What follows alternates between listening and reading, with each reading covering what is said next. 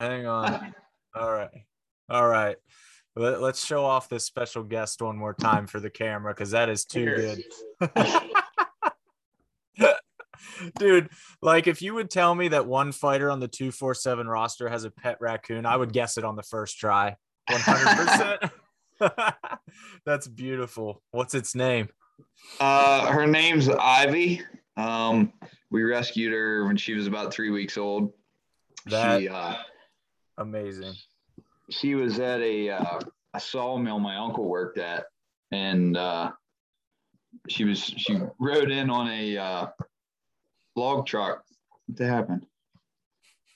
She rode in on a log truck and a hollow log, and her mom wasn't there, and they was getting ready to put the the log up to saw it in the mill, and she come crawling out of it.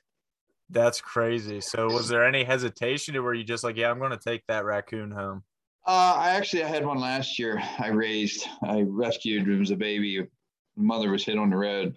I raised it for almost a year. Me and uh, Kaylee raised it for almost a year. And once she got old enough in time, she went, took off.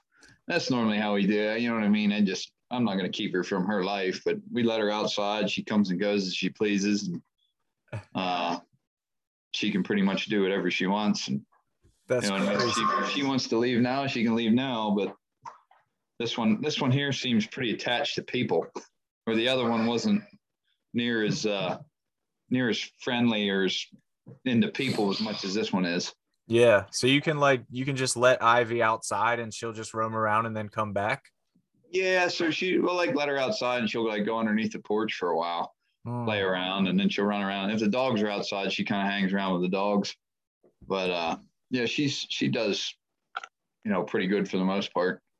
I mean, obviously super friendly. You're there picking her up, holding her. Is it kind of like a dog or a cat? Like, what would you describe it as? They're like the worst pet you could ever have. They like they get into everything. Like yeah. They literally like. in your cupboards in there, and they just like, and they're so they're so destructive. They're just curious on what they're doing. And well, they, uh, they got like, hands like yeah, legit yeah, hands yeah they actually have thumbs where they grab shit. Like she, and they're so intelligent, like they know where things are at. Like I just had to fight her over a bag of chips there a little bit ago ago because she she apparently likes Middlesworth barbecue chips better than I do, so if you don't give them what they want, they get like grumpy with you. You know what I mean? They're very, they don't like to share. They're very like, you know, they want what they want. Basically, they don't live with you, you live with them. Sure. Well, I'm happy to hear that Ivy has excellent taste, because Middlesworth barbecue are without a doubt the best chips on planet Earth. Absolutely. Best chips there ever was made. Dude, I'm out. Obviously, I live out in Pittsburgh now, but I'm from Central P A. Uh, I'm from McConnellsburg, Fulton County. Oh, okay. You're from, yeah, I'm, I spend some time down in McConnellsburg with work and stuff like that. Yeah, nice. So that's that's I went to McConnellsburg High School and everything, and I miss Middlesworth out here in Pittsburgh, dude. When we come back and visit, I'm always bringing some back with me, just loading up the car with Middlesworth. I freaking miss yeah. those things. Yeah, they're awesome. Greatest chip ever made. So the real question though is, are you a kettle cooked barbecue, Ridge's barbecue, party style, or just the traditional straight up? Um, I like the kettle cook, but the, the, just the traditional, you know, Middlesworth barbecue are my favorite. Um, I'll eat the kettle cook though. I, I mean, they're they're a second place for me. That's so, a good play.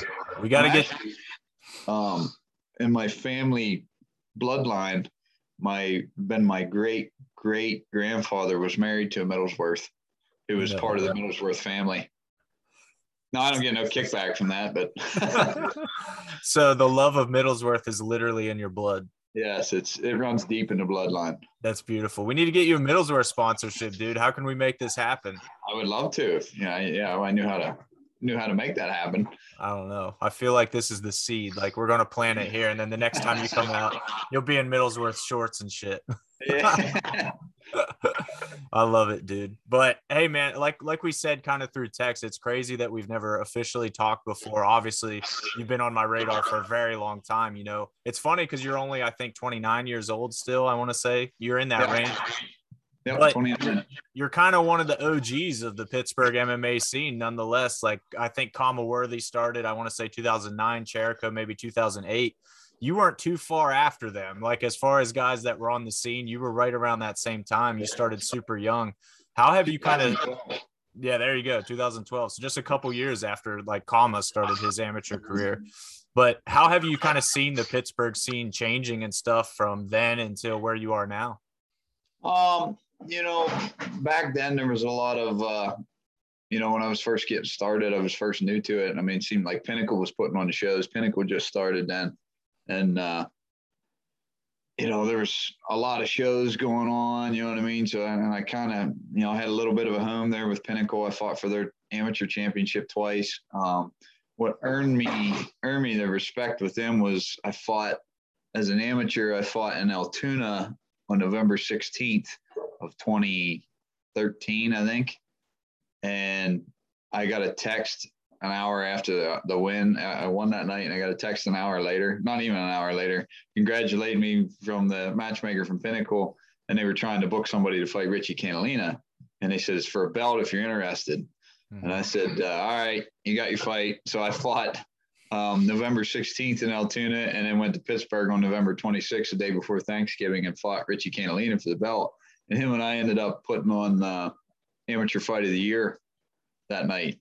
So, and that was kind of what put me on the radar in the Pittsburgh scene. That was what gained me a lot of fans. And, you know, people were kind of excited to see me fight and stuff then, because at the time, you know, I was an outsider. I think I fought for Pinnacle once before that, but I was an outsider coming in, and, you know what I mean, wasn't the hometown guy. And, but I wasn't coming from too far away. And, but uh, then, it, then it went stale for a while. I mean, Gladiators of the Cage was around. I fought for them once or twice. I don't remember. Twice. I fought for them twice.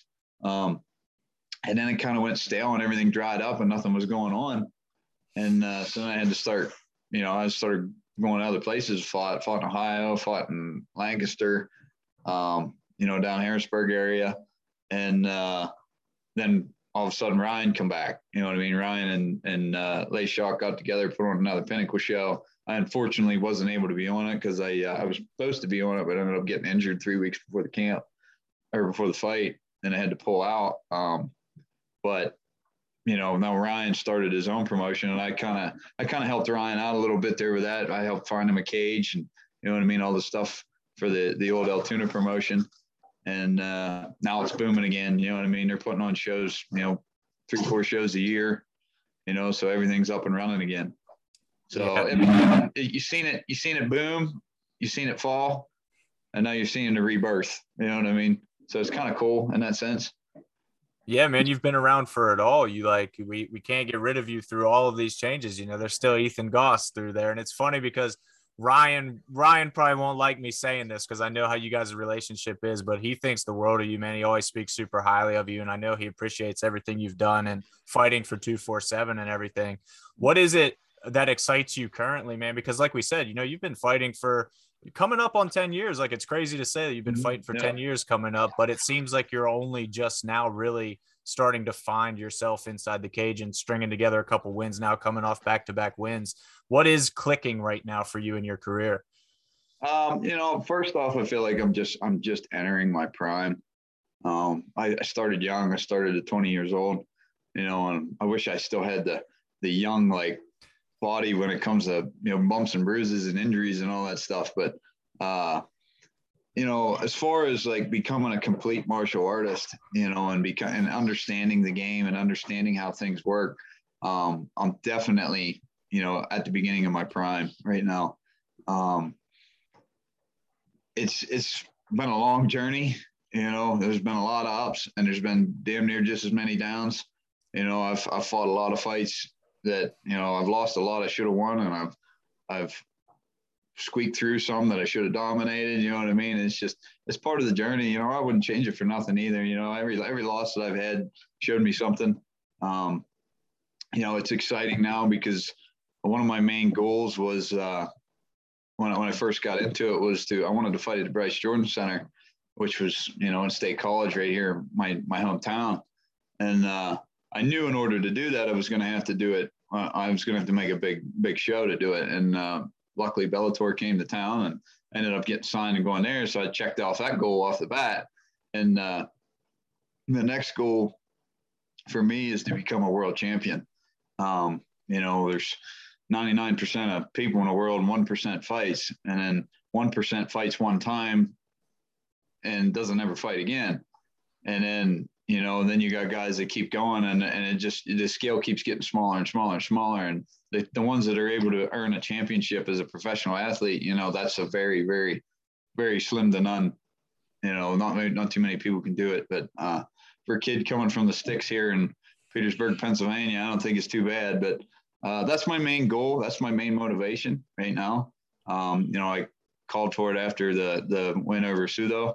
Um, but, you know, and, and Ryan already gave me a shot once, um, and I I screwed it up, didn't show up mentally for that fight with De Jesus. And uh, but now I, I feel like I got things figured out, and I feel like I got things clicking. Like, um, by far, a lot of people said to me that the, the Sudo fight was the best I've ever looked. And uh, Ryan sent us a clip, and I went back and watched it. And, uh, you know, I watched it a couple of times, and it was by by far the best I've ever, you know, performed inside the cage. Just everything come together. And and that's all, that's all coaching, you know. That's all the coaches that we got at Gorilla House. That's, uh, you know, Darren Cassidy, Ray Ross. Um, you know, we got other boxing coaches like Tommy Will. We got another kickboxing coach, Kirk. Um, and then guys like me, I help coach, and Cam Allgaier, he helps coach too. Like, Cam will help coach me.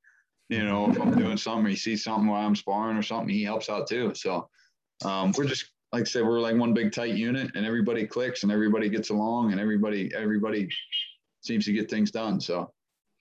Yeah, I love that you mentioned that fight. Obviously, I was there in Johnstown, and man, that was for me the fight of the night for sure. You know, I told Ryan the same thing. It was just an amazing fight, and I think those guys, you know, Sudo and his gym, you know, Sean Susser made a splash. Uh, his teammate made a splash at the previous fight, two forty-seven fight card. That gym is definitely coming up. You know, they've got some killers yeah. there, and I think Sudo, you could tell he was super polished everywhere the fight went. It seemed like he was down, he was game, he was technical everywhere the fight went. And you are known as more of a grinding, scrappy fighter. But what impressed me so much there was that you met him with the, the technical aspects of the fight game. It was by far the most polished I've ever seen you look. Are you exclusively at Gorilla House right now? Are you cross-training anywhere, or what is your regimen? Um, mainly at Gorilla House. They just opened American Top Team in State College. Um, I was there once so far. Um, I uh, I have, you know, a lot of – a lot of ties with other people, but uh, you know, I spent a lot of time at uh, these last, two, especially these last two camps. I think this was a big help in it too. Um, but I spent a lot of time at uh, the Mat Factory down with Isaac Greeley and those guys. Um, we would go down on Sundays and train there. Uh, like I said, I went to American Top Team once. Uh, the week before this last fight, I was out at uh, Kama Worthy's gym. You know, got some sparring in with him and De Jesus and Chaka and. uh, got, got some working with those guys out there, and uh, you know, so I'll, I'll travel. You know, especially when I'm in camp, I'll travel to get some work. Because being in Altoona, you know, you're kind of the big, like at the level that I'm at, and I don't mean this in, a, in an arrogant way or anything, but I'm kind of like a big fish in a little pond. You know what I mean? Like, we have competitive goes. Like, Cam and I have competitive goes, and Sheldon and I have competitive goes, but we also see each other, you know, every day of the week. You know, so going out of town and stuff, you know, making them, them little trips to, to get some work, you know, it, it kind of helps out, you yeah, know, yeah. seeing you getting different looks and stuff. And uh, Isaac's been, I can't say, you know, anything more great about Isaac than anyone's already said. I mean, Isaac is just a, an absolute amazing human being. Um, he basically accepts us, you know, as like his own team. And uh, works with us and helps me, you know what I mean? Like, I, and he probably doesn't even like realize it, but like, you know, I, like I said, I struggled mentally in the fight with De Jesus, and then I dropped the one against Hayes. And that was more or less me like fighting stupidly. I tried to, tried to push things too early before I was in the groove of stuff. And, uh, you know, I was talking to, I, I think it was the fight with before Gaffney, you know, I was out there at Isaac's gym, and he just looks at me and he's like, He's like, you're a fucking savage. He's like, you just live for this shit, don't you? You just live for this shit. And like I said, he probably doesn't even realize this till maybe he hears this interview, but like, that was what clicked in my head. You know what I mean? Like, when I was getting ready for them last two fights, I was like, man, I'm a, I'm a fucking savage. You know what I mean? When I get in that ring, I'm a savage. You know, that's exactly what I am. And I'm going to put on a savage performance. Win, lose, or draw, I'm going to be there. Like, I'm a, I'm a savage, you know? And, and since then, it just like, you know what I mean? Things clicked. you know, I kind of had that mentality going in. Like, I don't, I don't care how good the guy is. The guy, that guy's a savage, but I'm savage, you know? So since, since he, you know, he, he really helped me out there. Like I said, he probably didn't even realize it, but, and then as far as his technical coaching goes, he's just, he's one of the best, hands down, best grapplers I've ever even trained with or worked out with before. But yeah, it's nice to have, you know, have them kind of relationships with other gyms and stuff. I pretty much already fought everybody Pittsburgh has. So uh, throughout my whole career, it was all it was was fighting Pittsburgh guys, and every one of them sons of bitches are tough, man.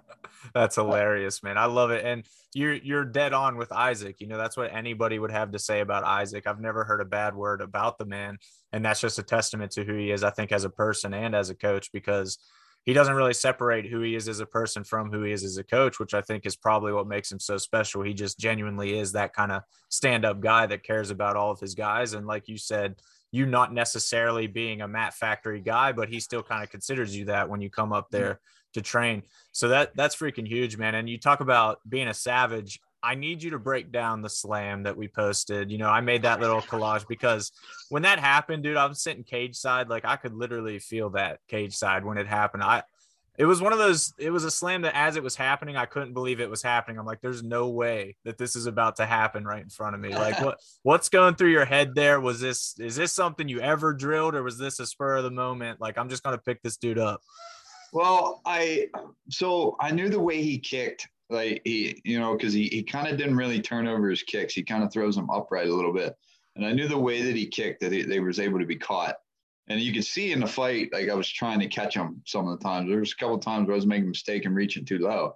But uh, he, in that third round, you know, he got the first couple I blocked, you know, off the arm in the first round and stuff. But that's just a matter of, you know, finding the timing on it. Um, you know, by then, by in the third round, I had his timing.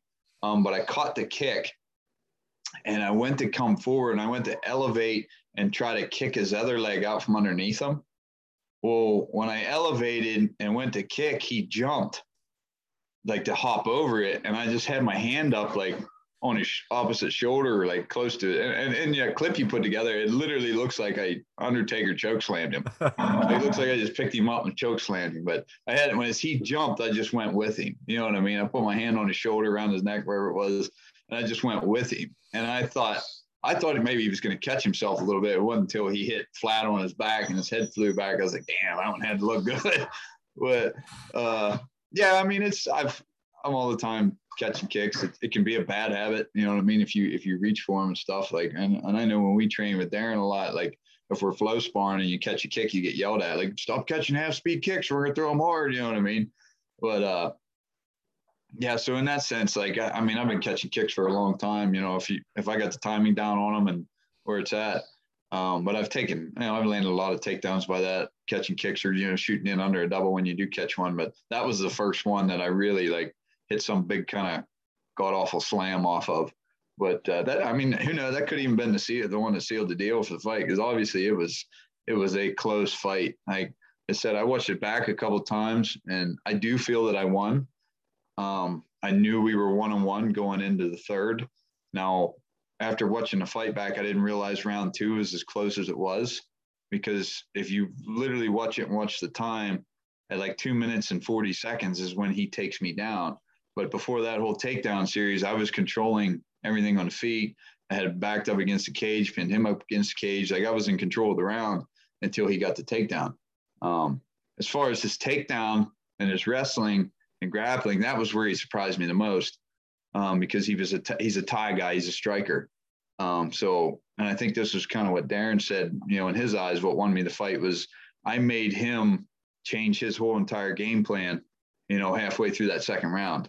You know, once he, he wanted to then become a grappler and a wrestler and be a grinder instead of wanting to stick it out on the feet and strike. Um, because I was, I was controlling, you know, the, the striking portion of the fight. I was the one landing the shots. I was the one, I had did a little bit more damage than he did. I didn't really have any marks on my face. You know, I knew he was starting to swell up around his eye and stuff kind of early, but, um, you know, it, it, uh, it changed the way he wanted to fight. You know, and it surprised me. And also on my fault, on my end was I, I did not prepare much as much as I should have in the wrestling and the grappling area, because I know I could have done better there. I mean, that's more of my area, wrestling, grappling. And, uh, you know, I should have prepared a little bit better for that. I wasn't, I didn't anticipate him being as good as he was there, and that was my fault. But uh, you know, all in all, we got the win, you know. And the kid, like I said, like you said about him, man, he's a tough, tough kid. And we knew that coming in. You know, I knew he was four and one. Uh, he had just one loss at Bellator. And, uh, you know, he had a tough fight against a top kid. And, uh, you know, we we prepared for three hard rounds for him. And uh, like you said, he comes from a great gym with that Sean Susser, um, Tucker Lutz, who's in the U F C. Uh, there's another kid, Jesse Stern, who's in P F L. You know what I mean? So he's got a – and their, their gym is huge. He's got a room full of killers. But, you know, like I said, we're killers at Gorilla House too, so. Yeah, it's interesting. It's one of those fights to me that – in my eyes, like, neither of you guys lost, you know, as cliche, as cliche as that is to say. You watch what both of you did. It was clear that it was, it was worthy of the split decision that it got. Yeah. You know, that's a totally fair decision. If, if he would have got the split decision, I wouldn't feel like you got robbed. Since yeah. you got it, I don't feel like he got robbed, nothing like that. But how are you able, cause you said, like, when you watched it back, you didn't realize how close round two was. When you're mid-fight, when you're in the zone, when you're going into round three, what are you thinking? Does it feel like, oh, I, I need to finish this, or it feels like I'm ahead? Like, how do you kind of gauge how you're doing in the fight, mid-fight? Because I know that's something that's so hard for fighters to do. No, um, so, I like, I remember sitting on the stool. I remember Ray and Darren saying, you're one-on-one. You know, you had first, you had second. You're one-on-one going into the third. You need the third round. So, basically, at that point, I knew where I was having my success, and I knew where he was having his. And uh, so we come out, you know, and my whole, my whole entire game plan for this fight was, you know, he's a Thai guy, and you kill a Thai guy with footwork. So our big thing was keep our feet moving. And if you could hear Coach Darren, which he's loud as hell in the corner, he would yell thousand, one thousand, two. Well, if my feet were planted, when he, when I heard him start to yell thousand, one thousand, two, that meant step. Mm-hmm. You know what I mean? So I'd step one way or another, whatever. It was just keep my feet moving. Um, second was, you know, put combinations together and be on balance, and don't run through the combinations. So I did not want to run through. I didn't want to rush through the combos and short myself. Um, like, for a perfect example, I had, I had a two uh, left high hand, right body shot, rear high kick. And I remember thinking right before doing it, I was like, no, don't run through this. Don't throw the left hand. Like, try to hurry up and get the right to the body and then throw, wing the kick high. Like, just set it up and uh, be basically be patient, but be fast at the same time. But like I said, I knew where I was having success, and it was mainly on the feet. Um, you know, I was just, I had the range, I had the timing, and that was, that was really the plan. And I, I kind of knew that he was going to try to push me against the cage. Um, as far as that takedown he got in the second, that was, like, I never, ever, ever thought that kid was going to shoot, ever. And after watching it back, it was like such a, not to take anything away from him, but it was such a bad shot. And it was such a bad reaction on my part. And I'm like, ah, oh, like, I can't believe I got taken down with that. But, uh, you know, all in all, and like, I knew, I knew the fight was wearing down, and we were getting down to the end, and he had, like, control, but I was like, he was pushing me against the fence, but I knew, like, I just got to keep working. You know, if I'm here, I got to keep working. So I was always throwing a lot of shots. I landed a nasty knee in the in a body. I think he threw a knee, and I countered with a knee. And I mean, I hit him hard, and he didn't even make a grunt. And I know I hit him straight in the sternum with it hard. Oh, I knew the kid was, you know, it's like, man, we ain't gonna get him out of here. So I knew we were coming down to the wire, and it was like the last twenty or fifteen seconds. It was like, okay, go for broke. And uh, that was another big part of rewatching the fight. It looked like I was going for the kill. More or less, I was going to looking for the finish, where it kind of was, seemed to me like he looked like he was more going to coast. You know, he was looking to try to hold against the fence or try to coast out the win, where I was trying to push the finish. I knew I was tired, so I knew he was really tired, because, like I said, I said it before him multiple times. If I'm tired, I can't imagine what you're feeling, because I know how I know how good a shape I'm in for this. So if I'm tired, I can't imagine how you're feeling. I definitely felt like I had a little bit more of the the stand, especially in the third round. I was a fresher guy. Um, but like I said, all in all, amazing fight. Um, great for the crowd, great for the promotion. You know, Ryan said to me that it was the best fight in promotion history. And I'll tell this, where I'm sure it hasn't been put out there. Not too many people know. Um, but when we went to the back, Ryan met me in the hallway with a cash bonus and handed me cash money and took cash money over to Sudo because we had fight of the night. Uh, he said, and because it was, you know, the best fight that he's seen in promotion history so far, most technical, you know, best professional fight he's seen, other than some like knockout, drag out, you know, brawls and amateurs. But, um, you know, he come to the back, pulled it out of his own pocket. You know what I mean? Handed me cash, handed Sudo cash. So it tells you what kind of promotion they are. You know what I mean? Because no regional fights really do that. You know what I mean? They don't offer you bonuses or performance bonuses or anything like that. But uh, so props to Ryan, props to Jim, props to promotion for doing something like that. So all you other fighters that fight on these cards, man, and that extra money's there. You just got to earn it, man. That's awesome. That That's cool to hear. And I've heard that from a lot of fighters, you know, knowing that you guys get a cut of the pay-per-view sales as well. That's pretty that's kind of unheard of on this level. Yeah. You know, that's, it's just one of those things that they do that kind of goes above and beyond. But uh, you, you mentioned another thing that I thought was super interesting, you know, just thinking about the scope of your career, how long you've been in it and how you're just now hitting your prime in your eyes. Is there a value? Because I feel like a lot of people from the outside looking in, if they've never heard of you, the first thing they're going to do is just go to your Tapology and they're going to see, oh, he's seven and six. He's, he's, you know, whatever. He's a journeyman on the regional level. But is there a value in your eyes of having all the experience you have just as you're hitting your prime? You know, you don't see many guys with your level of fight, the amount of fights you've had and the kind of fights you've had, as you alluded to, all the way back to the amateurs, man. Those two fights with Richie Cantolina were epic. Like you said, those were amazing fights. Like most guys don't have that experience and the level of experience. Like you said, you fought in Bellator already. You just had the best fight in two forty-seven fighting history. Is there a value to building up all that experience and then just now you're hitting your prime? Uh, yeah, absolutely. Um, I think a big factor for me is like, yes, I'm seven and six. Yes, as an amateur, I was seven and six or six and five or something like that as an amateur. But look at who I've fought. You know what I mean? Compared to a lot of these guys and who they, who they've, you know, went after and who they fought and they competed against. Um, I mean, I was literally knocking down the door to fight the best of the best of the best. And, uh, you know, as an amateur, it was rigged from Richie Cantolina to the number one ranked kid in the nation, Darrell Hodge. And after Darrell Hodge, it was an undefeated kid with all first round finishes in Toledo, Ohio. You know what I mean? So I'm literally knocking down the door to fight these tough guys. Uh, you know, and it was a turn pro. I was like, oh, I want to be a little bit pickier a little bit, but it just doesn't seem like that's in me. Um, you know, I just, I just always end up getting, you know, I fought a lot of Bellator veterans. Um, you know, my knockout win over Seiler was Bellator. Uh, the, the the forty-five second submission win over Dustin Kemp. He was in Bellator. You know what I mean? I fought it. Just as far as the experience goes, it's the experience that I have against elite level guys. You know what I mean? And I've said it time and time again, when I'm at my best, when I'm on my best day, there isn't anybody in the world that I don't think I can't hang with. I might not, I might not have a dominant performance. I might, I, I may, I maybe can't go out and like trash somebody like Max Holloway, but I can hang in there with them for, you know what I mean, to for an extent.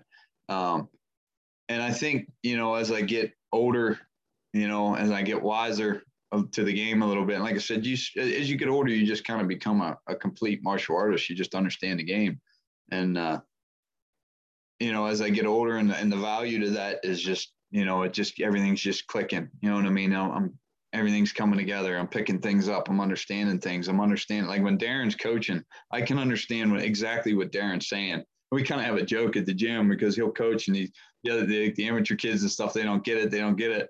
And I'm like, hold on. So I explain it to him. I was like, Darren, so you got to like, I know what you mean, but I got to dumb it down for them to understand because they don't understand it. Like well, you and I understand it. So, but just because I've been there, you know what I mean? I just right. one didn't feel like it was too long ago where I was a kid like, uh, you know, I don't, I don't get it. But, uh, you know, definitely, I think, like I said, I just think the big factor is, you know, the the level of competition that I've competed against, not only as a pro, but as as my whole entire amateur career, because, I, like I said, I fought the best of the best that this region's had to offer. And I, I won, won a few and I've lost a few, you know what I mean? But that's just part of the journey. Yeah, absolutely, man. And I absolutely love something you said there because this this goes for a lot of professions, I think. You know, I hear guitar players say this all the time when they teach somebody else guitar, it actually makes them a better guitar player just by teaching. It helps them understand the instrument. Do you find that happening for you now as a martial artist, that you've assumed this kind of veteran presence, like you just said, dumbing down things for some of the mm-hmm. amateurs, helping them learn, turning into a coach as you're still fighting? You know, it's a really interesting dynamic for you, because it seems like, you know, maybe you should just be focused on your professional career and be selfish, focus on your growth, but that's not who you are. And like, you're always giving back to your teammates, helping teach them as well.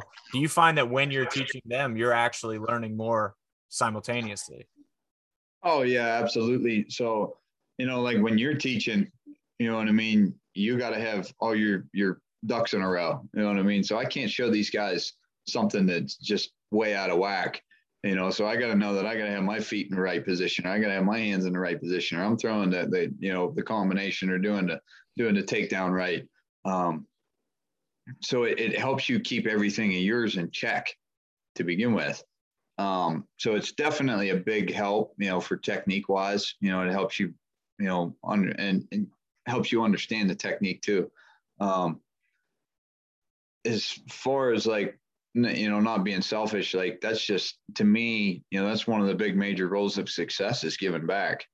Um, you know, I've had a lot of coaches, you know, I mean, I've had a lot of people do way above and beyond things for me, you know, that they didn't have to do or shouldn't have had to done. And uh, I feel like, you know, any chance I got to give back, I'm going to give it back. So whether it's I'm working with Cam, or I'm working with Sydney, or I'm working with Sheldon or Big Dan, or even Jordan or Caden, you know what I mean? If I, if there's something that I see where I think I can give them or help them, like I'm going to give them and help them. And uh, I become, you say selfish, I become selfish right at the end of my camp and the night of the fight. And I told Dan this, you know, because Dan, we were in the same locker room. He was getting ready to go out. So I love you, brother. It's all you. But I said, I'm no disrespect, but I really don't give a shit about your fight tonight. You know what I mean? Like, I have to worry about mine. I have to, I have to focus on mine. I'm not going to walk out with you. I'm going to give you a hug, tell you, go get it. You know what I mean? While we're in the back, you walk out, go do your thing. I'm going to stay back here and stay focused. You know, nice. and, and that was a big thing that I just changed not recently. Um, and Darren was the one that explained it to me, the negative energy, like the, the, the energy of, you know, getting hyped up. Like if your team, you're watching your teammate and your teammate might lose or something, or something happens, like the energy of that, you know what I mean? So I just like, I learned to stay in the back and stay away from it all. So when I'll come out and meet my people and stuff that are there, once the fight starts, that's it. You're not going to see me. I'm in the back. I'm worrying about what I got to do, relaxing, stretching out, doing whatever the hell I got to do, because I'm the one that I need to win. You know what I mean? That's kind of how I look at it. And I, I, the last two fights is where I really kind of adapted that mentality, you know, going into the back. Yeah. I think again, you know, that just speaks to your experience. It's like the theme of this podcast, you know, how long you've been doing this, man, the experience, that's kind of what you learn along the, on, along the way. Right. And along with that, I'm sure the way you even train, the way you eat, that like ha- has it affected? Are you a nutrition junkie as well? I know we talked about Middlesworth chips kind of jokingly, but are you a nutrition junkie when it comes time for camp and everything? Oh no, man! You see me in there, I'm like a slobby Nate Diaz. You know what I mean? I'm not uh, skinny fat. Yeah, I'm a skinny fat guy. You know what I mean? I'm not, I'm not some muscle bound dude, but no. Uh, so I really start taking it serious, depending on like this. I, so I manage my weight somehow, because I normally walk around at like close to one seventy-five.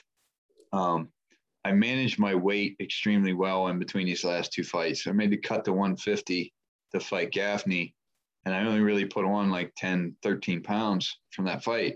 And usually, you know, after a couple of weeks, I'm back up in the seventies. So I didn't have such a hard cut for this one. Not necessarily cut a diet. I didn't, because normally what I do is about four to five weeks out, I start the diet. Um, Now, when I'm not, when I don't have a fight book, man, I'm eating like a fat kid in a candy store. Like, I'll, there's days I'll stop at McDonald's, I'll go to Burger, like it doesn't matter. I'll, you know what I mean? But I'm also, I'm one of these guys, I'm one to go twenty-four seven. So the majority of the time, like I'm getting up at, you know, five, five thirty in the morning. I'm going out the door. You know what I mean? I'm heading to work. I work all day long. You know, there's days where I don't stop for lunch. You know, if I'm working somewhere where there's nothing around, you know what I mean? I just work right through the day. I don't stop for lunch. Um, so I kind of have, I guess, a high metabolism, you know what I mean? And then right after, I usually get home and I got maybe at the most a half hour here at the house, and then I'm leaving and heading to the gym. And then I'm at the gym till eight o'clock at night. So I normally don't get back home till right around nine, you know what I mean? And I eat my dinner at nine, but, uh, so as far as, you know, food goes, I eat whatever I want when I want until it comes crunch time. And for some reason for me, like when I know I got a diet, I normally take a week to kind of ease into it. And after that week's over, I can just cut everything cold turkey. I can quit drinking beer. I can quit drinking soda. I can quit going and getting fast food. Like I can just cut it, not really think about it. You know, we not really focus on it. The worst part about it is, is I'm kind of a picky eater. I'm a really picky eater, huh, honey? Uh, so like when I'm dieting, like I don't like fish. You know what I mean? I'll eat chicken and I'll eat eggs and you know what I mean? But I kind of stick with the same and salads. I kind of stick with the same three meals and you're just like, oh, I'm so tired of seeing eggs, or oh, I'm so tired of seeing chicken, you know what I mean? So, but not necessarily a like nutritionist guru or anything like that, but. Yeah, that's funny, dude. I wouldn't expect a guy with a pet raccoon to be a picky eater, to be honest with you, but. uh, no, I am. I, like, I don't like cheese. I don't eat cheese. I hate what? Cheese. Dude, yeah. hang on, hang on. That's the craziest thing I've ever heard somebody say. You don't like cheese? It. Yes, I hate it. So I think it all stems from, I never liked macaroni and cheese when I was a kid. And I grew up, obviously I grew up in the sticks, and we got off the school bus at my grandma and pap's right up the road from where I live now. And uh, my pap was, he was a hard ass, and he'd have a bowl of macaroni and cheese sitting there at the table, and you weren't allowed to leave that table until you ate every piece. I'd sit there and eat one noodle at a time, go up, and we would go outside, throw up, and come back in. You still weren't allowed to leave the table until you ate that macaroni and cheese. So I think that was what made me hate the cheese. You know what I mean? Because I just, like, I love pizza. Like, I, pizza and, like, provolone cheese I can handle, but, man, that American cheese, ah. That is hilarious. Somewhere. I mean, nah. Dude, so I thought, like, obviously you'd be the most savage member of the Goss family, but it turns out your pap is way more savage. He made he made you dislike macaroni and cheese. That's like the ultimate. Oh yeah, between between him and my my grand my grandmother's, she's still alive. She's ninety-six. My pap would have passed away when I was only nine years old, but my grandmother's ninety-six to this day, and you still can't tell that woman what to do or how to do something because she will get so feisty and fiery. She's a little old Italian lady. Weighs probably about ninety, ninety pounds, you know what I mean? But uh, she's just, and she just still to this day, you'll see her up there sweeping the floors or trying to cook or, you know what I mean, doing something. Like she can't sit still. And my dad, he's a, he's a workaholic. Um, he's the one that pretty much instilled, you know, a hard work ethic into me. Um, and that's my dad and I, we run an excavating business together. He's been in business for himself for like thirty-three, thirty-four years.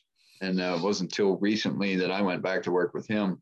Uh, about, a, about a little over, about a year and a half ago, I went back to work with him. So, um, like I said, we do, we run, we work for ourselves and run an excavating business together. And, you know, we, we bust our ass all day long. So the work ethic came from, definitely came from the, my father's side of the family. Um, and my, my mother's the same way though. She, she's somebody just has to be doing something twenty-four seven all the time. So, you know what I mean? We just, we're always been a busy, active family, always. So, but yeah, Graham's a savage. She's, uh, she's, uh, I mean, she's the backbone of the family. She's definitely one. When she speaks up, everyone shuts up and listens. You know, yeah. uh, the, the hard assness came from the pap. You know what I mean? He was, he was the hardcore. You're gonna do it this way and like it, or you're not gonna do it. You're not gonna have this or that, or so.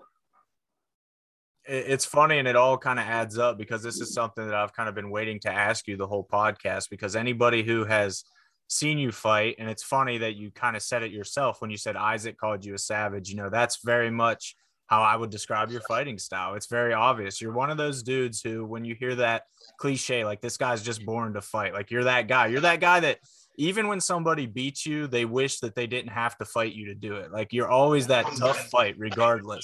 Like, when did you know that you enjoyed fighting? What's your earliest recollection of just getting in a fight and being like, okay, that was fun? Not, not the kid that like goes home crying, like hoping he never does that, but being like, oh shit, that was awesome. So I've actually never been in a fight outside of a sanctioned fight.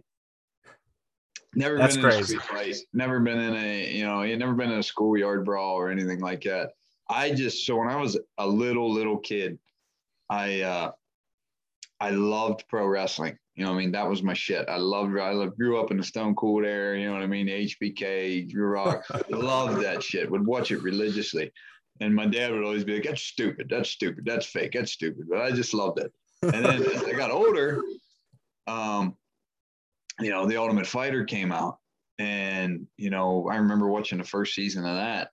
And I remember, you know, just seeing these guys fight. I'm like, oh, man, that's awesome. And, you know, I got into actually amateur, like, school wrestling in elementary school because of professional wrestling. I started that in, like, first or second grade. And uh, I wanted to wrestle. So, I, you know, I went out and I wrestled and wrestled and wrestled. And I just, you know, loved the competition, loved the thrill of that competition.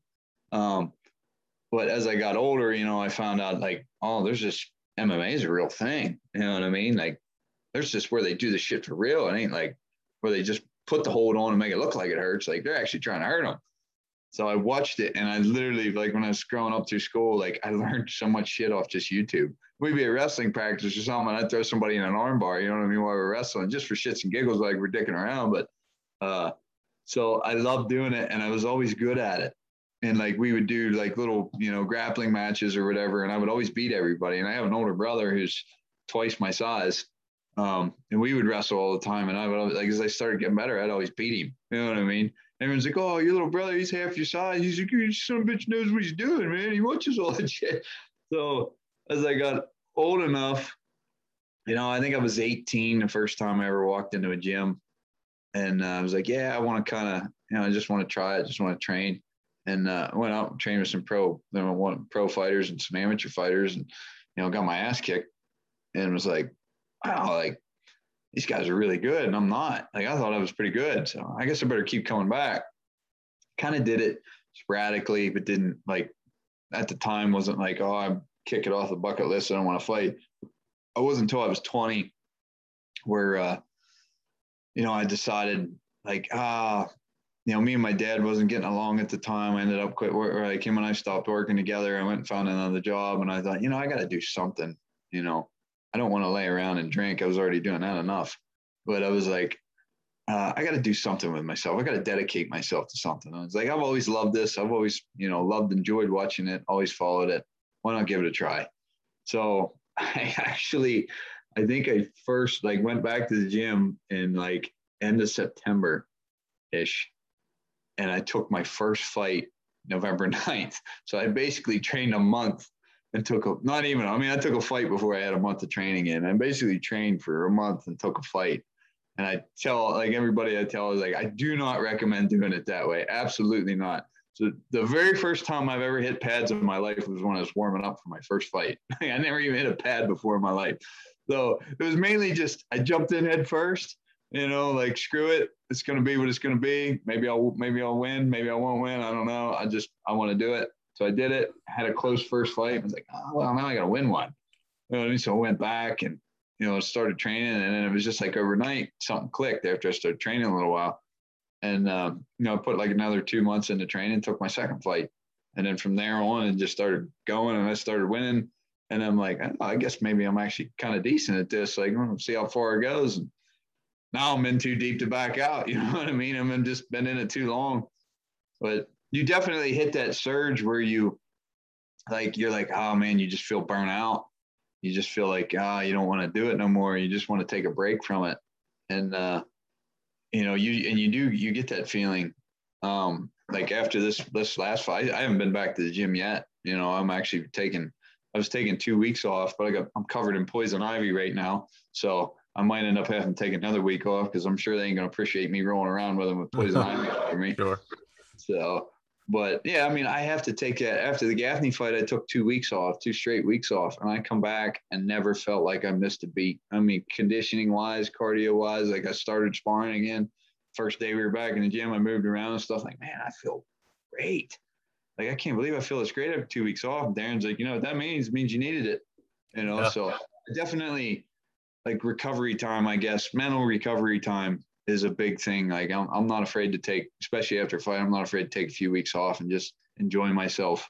You know what I mean? And catch up. I shouldn't even say enjoy myself. I catch up on everything I put behind, you know what I mean? Before, while, while I'm getting ready for a fight. Cause when you, when you're fighting, that's gotta be about your number one priority. You can't have outside distractions. You can't, you can't let things get to you. You got it. You have to make sure you're at the gym. You have to make sure you're there to work and train and, and do the best you can do that day you're there. So Yeah, I think something really interesting too about your method. It's hilarious, first of all, that you said the first time you ever hit pads was before your first fight. That's just hilarious. But given that, bad. yeah, like, I was missing them left and right, and like it was bad. I was going to say, at what point were you like, "Hey, just just put those away. I don't need those. I, I'm not going to warm up with those. Like, let's not do this." But it's funny because coming up, you mentioned like the level of competition you faced, which is absolutely true. You haven't the and especially, you know, the way you fight, the people you fought, the relative lack of inexperience that you had at the beginning, you haven't taken a ton of damage along the way. It seems like like in your losses, you know, you're not getting flatline knocked, knocked out or choked unconscious the majority of the time. You know, they're mostly competitive scraps. Like how what do you think that comes from, that ability to kind of just absorb damage or avoid damage in the first place for you, the kind of like the fighting instinct? Like where, where do you think that comes from for you? Um, you know, for me, I'm just, um, like when I first went to the gym, when I first, like the very first day I walked in the gym, I trained with a kid named Tyler Saltzman, which he beat, he was the only guy that beat Darrell Hodge. Mm-hmm. As an I remember, I remember him for sure. He yeah. was a beast. Mousy little Asian guy. Yep, uh, yep. uh, dude, one of the toughest sons of bitches I've ever met in my life. And, uh, I remember the first day I walked in the gym, he made me spar him. And I did three. He was getting ready for his pro debut against Chuck Gathers, who I ended up training with later, you know, a couple years later. But uh, he was getting ready for his fight with Gathers, and he made me do three five-minute rounds with him. And I, like, I'm a kid walking off the street, you know what I mean? Not really having much formal training, a little bit of a wrestling, uh, you know, a, a wrestling background. But of course, he was a four-time state champ out of New Hampshire, so he was ten times the wrestler I was. But walked off the street. He made me put M M A gloves and shin guards on, and I M M A sparred him for three five-minute rounds. And he submitted me, you know what I mean? And made me tap, and, you know, and it was, once I tapped, you know, he'd let go. We'd start over again. I went the three fifteen or the, the full fifteen minutes with him, and I was ready to die. And he looked. I remember him looking at me, you know, after the round ended, the last round ended. He looked at me and he said, "I just gained a lot of respect for you because you're one of the only guys that just went a full fifteen minutes with me without quitting." And I just remember looking at him and being like, "Man, I don't want you to think I was a bitch. I didn't want to tap out the strikes. Like I'm, I'm already at the point where I'm getting pounded on. I might as well just gonna be what it's gonna be." You know what I mean? But um, as far as like you say, d- taking damage, I've just I've obviously I, I don't like getting hit. You know, nobody likes getting hit, but I know it's you know it's gonna happen. But when, like, when somebody, like, if I do get hit, like, it normally kind of clicks into me, like, all right, you know what I mean? Like, yeah, it's on, like, let's do it. Um, kind of gets me a little bit more amped up and excited. Um, De Jesus was the first guy that's ever finished me with strikes, and that still irks me to this day because I went, I don't know, twenty-some fights until somebody finally did it. Um, but, you know, that was – that's what happens when you show up not mentally prepared. You know what I mean? That's just, I wasn't mentally there. It was not my performance. Um, it's not how I usually fight. Um, I don't know what was wrong, but it just, it is what it is. I look back on it now and I, you know, try to change it and make it better. And since then, John and I have trained together a good bit of times. Um, and John's just, that kid's a monster. I mean, he's just a, he's a killer. I just sparred him a week before my fight, you know, and he's throwing flying knees and shit while I respond. I'm like, dude, man, you're crazy. Yeah, yeah. Like, holy hell, a week out from a fight. Like, you're trying to kill me in here. But John, John fights how he spars. Like, he's just, he's a, he is one tough dude, mentally tough dude. And I'll give him that. But, uh, yeah, it, it, that was the first time I got finished with strikes, you know, throughout my whole amateur career, throughout my whole pro career, and the only time I've been finished with strikes. And that was mainly, you know, he he kicked the shit out of my leg like eight, nine times. Now it was, I'd rather get punched in the face and get kicked in the leg, man. I am, some of them leg kicks are brutal. But uh, another thing that threw me off in the John fight was I broke my finger in like a minute and a half or two minutes into the fight. I got caught in the fence and my finger snapped and was shaped in a V, and I couldn't make a fist out of my left hand. And, uh, you know, I couldn't grab anything. I couldn't make a fist. And I just remember thinking like, oh my God, like I am up ship creek now. Like I just like, the only thing I can do is just survive. Like, I don't know what, I don't, you know what I mean? And it just totally like shut me down mentally at that time. But uh, as far as that, you know, I just always adapted a style where I don't, I don't get hit very often. You know, I have pretty good head movement. Um, I'm, I'm able to play the range game, you know, very well against against certain guys and stuff. And, you know, when I can find my range and I can find my timing, um, I'm extremely hard to extremely hard to connect with and extremely hard to hit. Um, and it's just, I, to me, I don't I don't know if maybe it's nat- somewhat natural. I don't know. Um, but so since I haven't taken that much damage, you know, I feel like that might be part of the reason why I'm just coming into my prime, as I've come out of fights where I felt like I never even was in a fight. You know what I mean? Even the Sudo fight, for what it was, like, other than I think he landed two good leg kicks, you know, other than them two good leg kicks, that was the only sore spot I had on me. You know, the rest of me was not, I didn't have any marks on my face. I wasn't sore. You know what I mean? Nothing really hurt other than them couple leg kicks that he landed. You know, of course, you don't feel them till after the fight. It's over. So, but I don't know. It just seems to work out that way. It's pretty funny, man. So the Wolverine nickname is obviously very fitting in that regard, the ability to heal and take damage and everything. Yeah. yeah, yeah, exactly.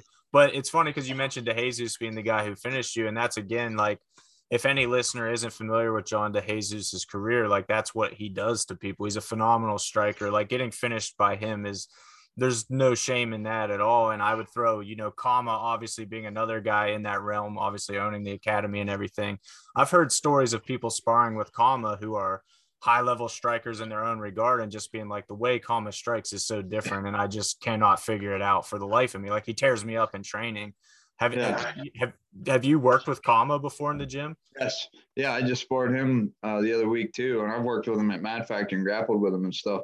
Um, Kama is like, when so when you watch Kama on film, you're like, man, dude, he's like, I don't get how good he is. He's just, he looks so stiff. Like, he does everything he does is just so, but dude, he can punch you from across the room with that reach he has.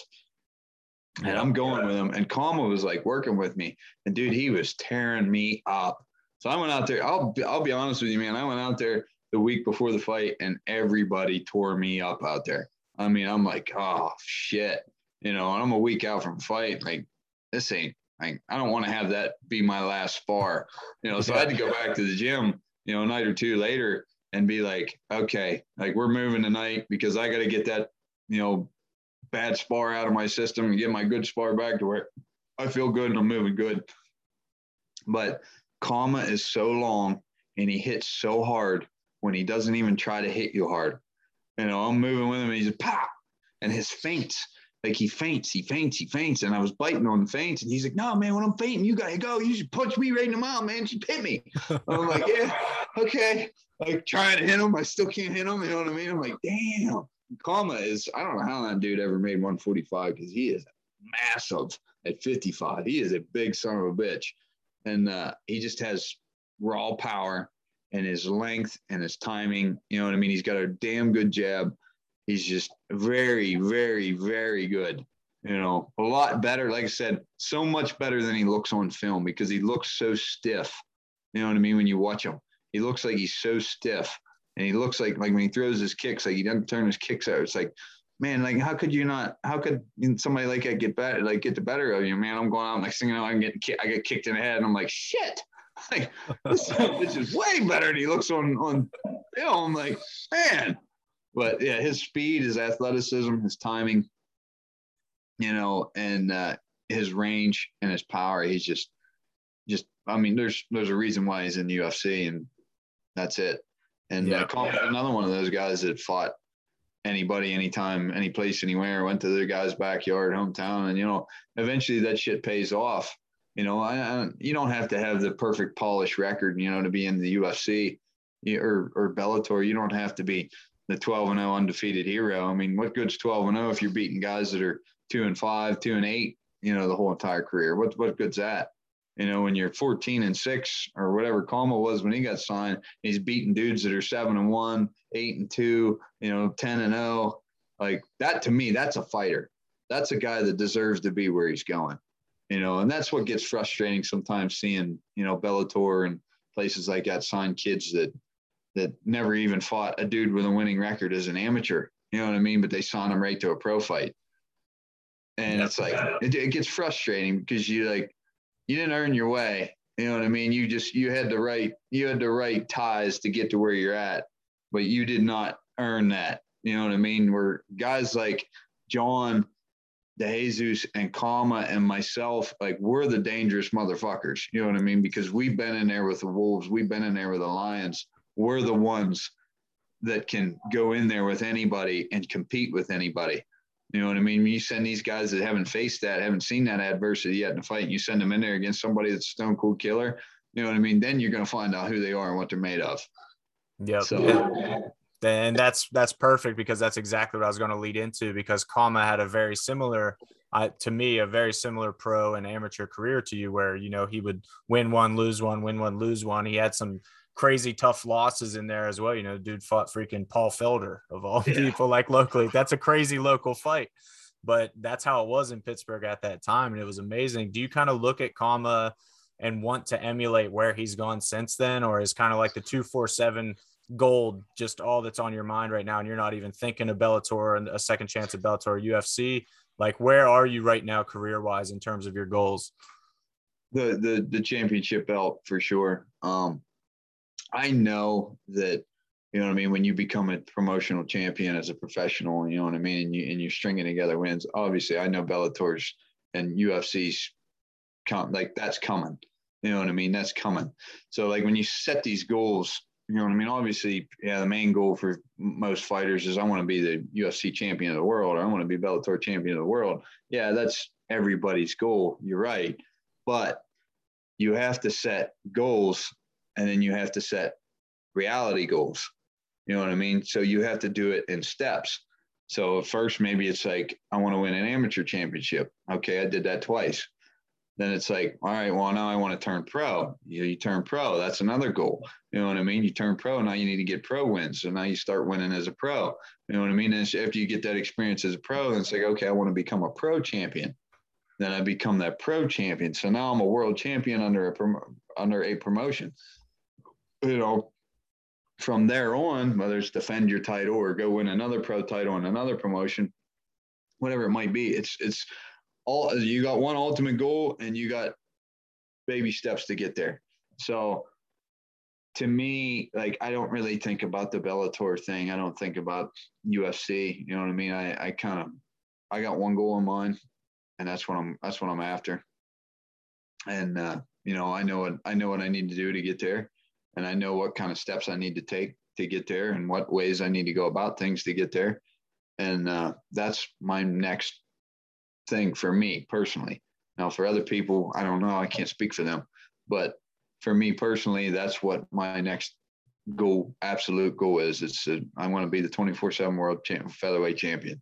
So that's beautiful, man. Two, two forty-seven featherweight champion or sponsored by Middlesworth. Which one are you taking? Oh, hmm. I know Middlesworth gives you free chips if they sponsor you. Oh, one hundred percent. You have to get free chips. No, definitely, definitely the belt. Um, you know, the biggest thing that I've always said about titles, you know, because I've always been asked time and time and time again, is like, man, why do you want to do that? Why do you want to do that? Why do you want to do that yourself? Why do you want to put your body through that? And the main answer that I've always found, and that always shut these people up that ask you all these questions, is because what I'm after, money cannot buy. What I'm chasing, the amount of money in the world can't buy, because what I'm going to get is what I've earned. Mm. It's because what I've worked my ass off for, it's because what I've dedicated the last ten years of my life for, that's what I'm after. You know what I mean? And to me, that's something money can't buy. That's something that, you know, no matter what else going on in the world, I earned that. I achieved that goal. I accepted, you know what I mean, everything that went wrong, everything that went right. I took it all in once, and I've done everything I could do to get there to earn that right. And, uh, you know, every time I've, I've said that to people, you know, because what I'm after, money can't buy. You know, when they ask me the questions, they're all, oh, that's a really good answer. You know what I mean? Because it is, but that's also the honest to God truth for me. Like, to me, it's it's not about, you know, all the other bullshit that's involved with it. It's just like, when I accomplish one of these goals, you know, I did that. Mm-hmm. I did that with the help of a great team. I did it with the help of great people around me. Um, but I've earned that. And I've always been somebody that I've earned everything I've ever had. I've had to work my ass off for everything I've ever had. I had to build things, you know, whatever I needed, whatever I had to do.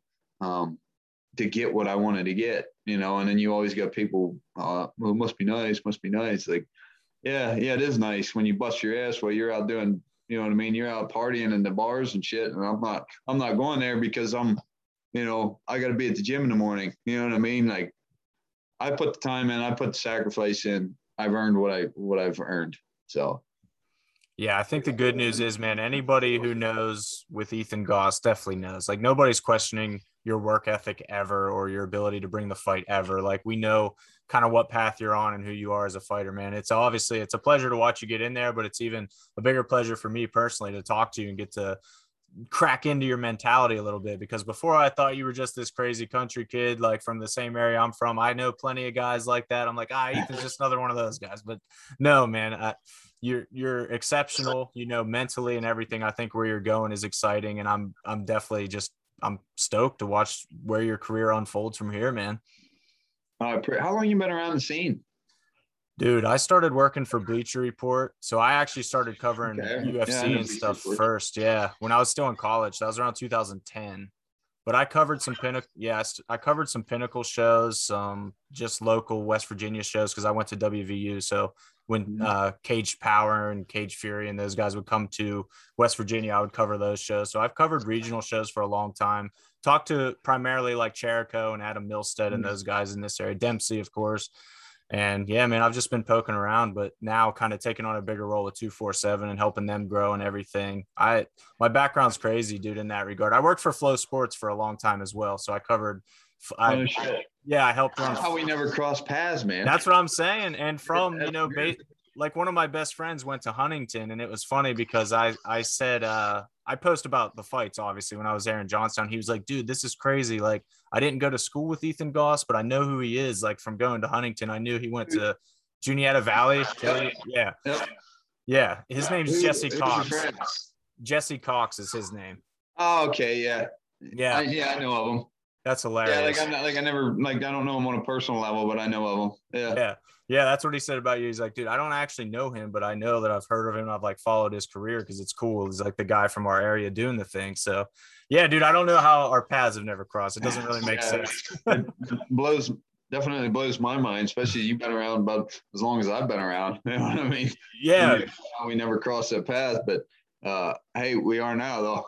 Hey, Hey, I got I get on with when the gravy train's coming, you know, now that now that you're fighting for gold, I'm like, oh shit, it's time to talk to Ethan now. Yeah, like I know you like I knew you talked to uh Caden there at the fights. Yeah. Uh, cause like, you know, straight bummer that he wasn't able to fight. Mm. Um, because that kid's that kid is he's just gifted. You know what I mean? He's just one of them kids, whatever he does, he's great at, you know. Um But like, you know, like he, he said to me many times, like he said in your interview, you know, he's like, hey man, I'd rather not fight and see you win, you know what I mean, than me fight. Like he, I mean, that's just kind of a team player, how he is and stuff. And, you know, but I'm excited for him, you know, and his wrestling career coming up because he's a hammer on the mat. And, uh, you know, I know he's going to be a hammer in the cage. Mm-hmm. Obviously everybody's seen that in his first fight, but yeah, same, man. He, his his character impressed the hell out of me after that whole debacle because so many, you know, twenty-year-old kids, state champion wrestler, got the world at their fingertips, it seems like. He could have been arrogant. He could have really rubbed it in that kid's face for not showing up and played it, played it up. But he did the exact opposite, man. And that said a lot, I think, about who he is and how serious he does take this. And like you said, how much of a team player he is. Like he, he must have said it fifty times when we were talking. Like, I'm just happy to be here for Ethan now and like be, support the team and everything. It's crazy to see him do that, but it's also encouraging to hear that he's exactly what people think in the gym too, in terms of his potential. Yeah, like like he said in that interview, I mean, we all mess with each other hardcore, Gorilla House. Like, we're all ragging on each other and picking on each other. And, you know, I've worked with Caden now for the last couple of years. And, uh, you know, he went and won a state. He won, won the state gold at uh, Hershey. And then two weeks later, he come back to the gym and I said, bring the gold medal, boy, because you and I are wrestling. we, like, we would, too. We would wrestle. We would wrestle a full, you know, folk-style match. And, uh I gave him a tougher match than the kid in the state finals did. I think he beat me by the first time we wrestled, he beat me in like sudden death every time. The second time we wrestled, he beat me by four points. Nice. But, you know, and then him and I'd be like, let's do a Greco match. Like, all right, let's do a Greco match. And then I'd beat him in a Greco match. And then we want to do a freestyle. You know what I mean? Like, we we just pick it on each other, mess on each other all the time. At the end of the day, like, I got his back to the end. He's got my back to the end. Um, and the same with the rest of them. You know, same with Sydney, same with Cam, same with Sheldon, same with Jordan that's coming up. Jordan, I, you guys are going to love seeing this kid come. I mean, he was supposed to fight in the Johnstown card. That kid is very, very good for not, I mean, he's been in the gym. I trained with him since he was fourteen years old. You know, he started training around when he was twelve because his dad, his dad was a fighter. His dad used to fight, but, uh, you know, he's going to be exciting. And he, he came a long way just in a few short months, you know, that he put in time with us. And, you know, I, like I talked to him and told him like, dude, if this is what you want to do, you got to put all that other shit in the back burner. Like, this is what you got to focus on. And he did it. You know what I mean? That was what his main focus was. And I felt so bad for him when his dude no-showed. And I'm like, oh man, like you missed your moment. But like I said, the longer you make this kid wait, him and Caden both, the longer you make them two wait, the worse it's going to be. I'm telling you, them two kids are phenoms. It's crazy to see that. And it's obviously super exciting for, for fans, for promotions to have kids like that coming up, you know, and it's, it's, awesome to know too that there's guys like you in the gym with them helping bring them along, because I'm sure you're not just teaching them techniques, but you're also helping bring them along on the business side of things. It's a whole different world, man. Once you start getting into fight promotion, how to carry yourself, how to handle it when you're when your opponent drops out on the day of weigh-ins, things like that. Like the just the amount of experience you're able to bring to them, I'm sure they're insanely appreciative of. Yeah, I mean, like I kind of big brother them, you know what I mean, at the gym. Like, I'm, obviously, I've been there and I've done it, and I've always told, and, and even the guys from the shop, um, because we worked with them some, and like Kraus, you know, I told him, and I knew he was cutting a two oh five. I was, hey man, you know, if you you want any advice, you need any help, like feel free to ask. And he reached out to me a couple of times asking me, you know, how to go about things and stuff. And like I said, it's just part of giving back, you know what I mean. So I talked to him, and and uh. Cherico did the exact same thing for me. You know what I mean? When I was an amateur and I might have had questions with cut weight, and I talked to Mark, and Mark would tell me like stuff he did. And uh, so I'm just doing the same thing other guys did for me. But like, as far as the gym, like, you know, with the fighters that we have in the gym, I kind of like play the big brother role, you know, especially to Cam and Sydney. Um, you know, if they got questions or if they have any, like I gave the advice I gave Cam, you know, was like, listen, man, I want to see ten amateur fights out of you. And I want to see you fight the best of the best. You know what I mean? Get your feet wet, get a couple wins, and start taking down the, the heavy hitters. You know what I mean? And look at what the kid's doing. Knocked down Christian, or took out Christian Bobby, took out Justin Patton, took out Asher Frederick. Like, there's right there's three of the top guys. One of the top guys in Ohio, two of the top guys in the state of P A. You know what I mean? And he was the one we were worried about when he first fought. Like, we thought he was going to freeze and be a deer in the headlights and like be all nervous and shit and not, but the kid comes out, he's like, and he just beats people up. I'm like, dude, like, how are you so good at this? Like, you just so good at this. That's so hilarious. That's exactly what I thought after his last win over Asher. You know, it seemed like that was, he was coming off a string of decisions where people were like, okay, we know he's like a super polished grappler and everything. Can he finish a fight? Can he finish a dude? And then he taps Asher in the first round. It's like, man, like how good is Cam? Like that's, I'm still wondering that. That's a genuine question. It's not a rhetorical question. I don't, and I don't expect you to be able to answer it, but like, I'm just, yeah, I'm still wondering like how good can Cam be? So, I mean, when you look at him, like he looks like this little bookworm. You know what I mean? He's got the real, I mean, he's blind as a bat. You put his glasses on, I can't see my fingers in front of my face. He's got these folded up cauliflower ears. And, uh, but he is just tough, tough, tough. And uh, so like when he was getting ready for his first fight, like I told him when we started moving one day, I was like, all right, dude, like I'm gonna, we're going to make you break you today. I'm going to see what you're made of. And, uh, you know, I poured the pressure on him. You know, as the longer the rounds went, you know, I backed the power off, but kept the volume on him. And that kid would not quit. He wouldn't quit shooting for, I mean, he could, at the time, he couldn't take me down. He couldn't, you know what I mean? He couldn't strike with me. And it's like, he just, just stayed in there and took the beat. And I'm like, all right, like, you got that. I'm like, I'll give you that. Does it come full circle? For, is that like you versus Saltzman, you feel like? Kinda, you know. Cam has gotten so much better.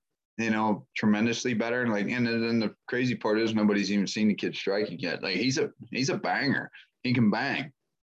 Him yeah. and I have had some, I watched a one eighty-five pounder hit him with a right hand and sent him the whole way across the cage where he bounced off the fence and then literally smiles and laughs about it and comes back out to throw down with him.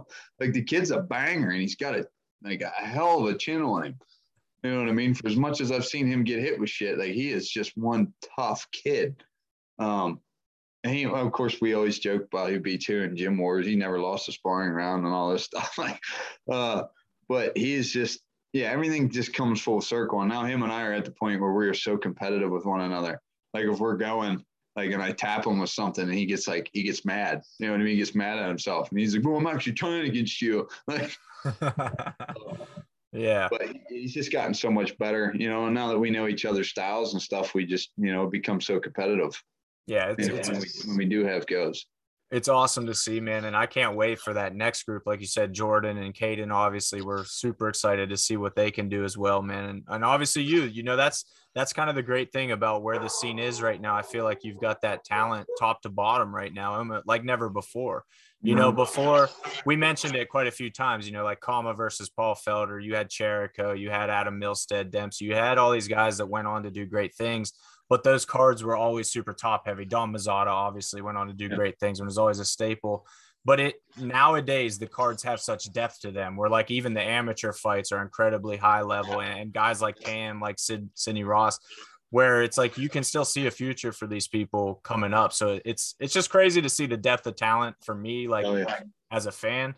But I'm sure you feel it as well in the gym, like seeing these young kids coming up and just knowing what's coming for the scene. Yeah, so like definitely, I mean, when I was coming up through, I didn't really have um, very many training partners. Yeah, I mean, there was a while where it was just me and one other guy, um, and he was just a hobbyist that, you know, enjoyed it and um, helped me out all the time. You know what I mean? He would just come into the gym four or five days a week and just work out with me. And um, I was definitely a lot more advanced than he was skill set wise. So he would come in and, he, you know, and then he would get mad at himself because he didn't think he was giving me work. And I was like, hey, man, if I'm sweating, I'm working. You know? so what, and that's where, you know, it comes into play for like Cam and Sydney and Jordan and, and Caden and all those guys, Sheldon and them. Like they're, they get to work with a bunch of other fighters where I didn't have that, you know, coming up. Because when I first got started, it wasn't really, wasn't really that big in our area. Um, so, you know, these guys have, other people guiding them, other people pushing them, other people to spar with and work with and deal with where I really didn't have that. Um, and I always kind of wonder, like, wonder how good I would have been quicker if I would have had all that. You know what I mean? If I was able to have four or five different guys to choose from, you know what I mean, to grapple with and strike with and, and box with and whatever. Um, but, you know, it is what it is. I don't, you know what I mean? I don't have no animosity towards it or anything. It just, I wish I would have had what they had coming through, but I'm also more than happy to give them what I didn't have. You know what I mean? Mm-hmm. to, to be able to give them the knowledge and the experience that I wasn't able to get from, because I just didn't have that many people around me. Um, that, that makes me more than ha- more than happy. And if, if I never make it, you know what I mean? If I never get the call, if I never win a, win a world title, if I never get there, I'll be just as happy to see one of them do it. You know what I mean? I'll be just as happy for them as I would be for myself if that happens. So, yeah, that's awesome to hear, man. That's very, very mature viewpoint. But like, like you said, man, we like where you're going. Obviously, it seems, it feels like you're just in the prime of your career. That's not just you saying, you know, every fighter wants to say the best I ever felt, but I mean, we can see it in your performances. Anybody that's watched you fight and seen your last two fights can see it in your performances, man. So I'm excited for the next one, brother. I'm going to cut this podcast off before we devolve more into, you know, raising raccoons and eating Middlesworth, because I can tell that's where it's going already, but uh, we'll do a part two soon. How about that, man? All right. Sounds good, brother. All right, man. I appreciate the time, dude. And, and like I said, look forward to the next step big time. All right, man. Thank you. Hey, God bless you. Have a good night. Thanks, man. You too. Take care of Ivy. I will.